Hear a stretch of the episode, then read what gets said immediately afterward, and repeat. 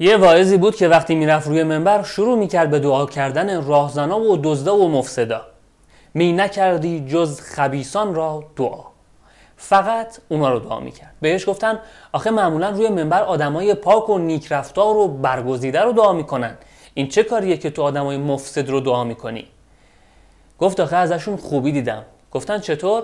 گفت خبس و ظلم و جور چندان ساختند که مرا از شر به خیر انداختند.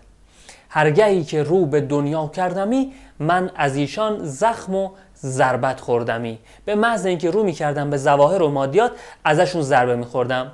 بنابراین از دنیا و ظواهرش زده می‌شدم و یه تلنگری میخوردم و دوباره برمیگشتم به مسیر حقیقت و به تربیت و تعالی نفس خودم رسیدگی می‌کردم. به خاطر اینه که روی منبر دعاشون می‌کنم.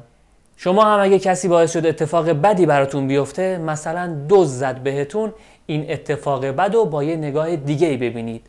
به جای اینکه به خاطر بدذاتی و شرارت اون شخص استراب و نگرانی بگیرین و به هم بریزین برگردین به مسیر واقعی تعالی خودتون. مسیری که توش شادی و آرامش درونی خیلی مهمتره از اون مال و اموالی که از دست دادید. یا ازتون دزدیدن.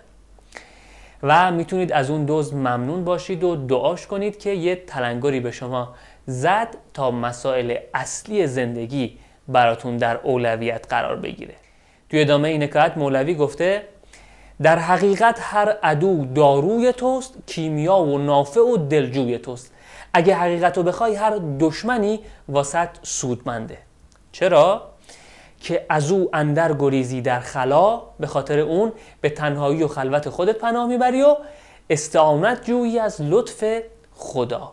به خاطر اون به سمت خدا میری به سمت حقیقت زندگیت میری که شادی و آرامش درونیت باشه. خب من علی کیانی فلاورجانی هستم و با اشتیاق زیادی این حکایت ها و مفاهیمش رو با شما به اشتراک می‌ذارم. چون مطمئنم که این مفاهیم ظریف فکر شما رو تقویت می‌کنه و در طولانی مدت زندگی شما رو بهتر می‌کنه. تفاوت آدما توی همین مسائل ریز و دونستن این مفاهیم مشخص میشه.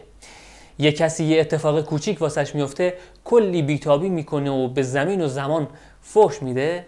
یه کسی اگه یه چنین روی کردی که توی این اومده داشته باشه اتفاقای خیلی بدم که واسش بیفته درونش متین و موقر و آرامه.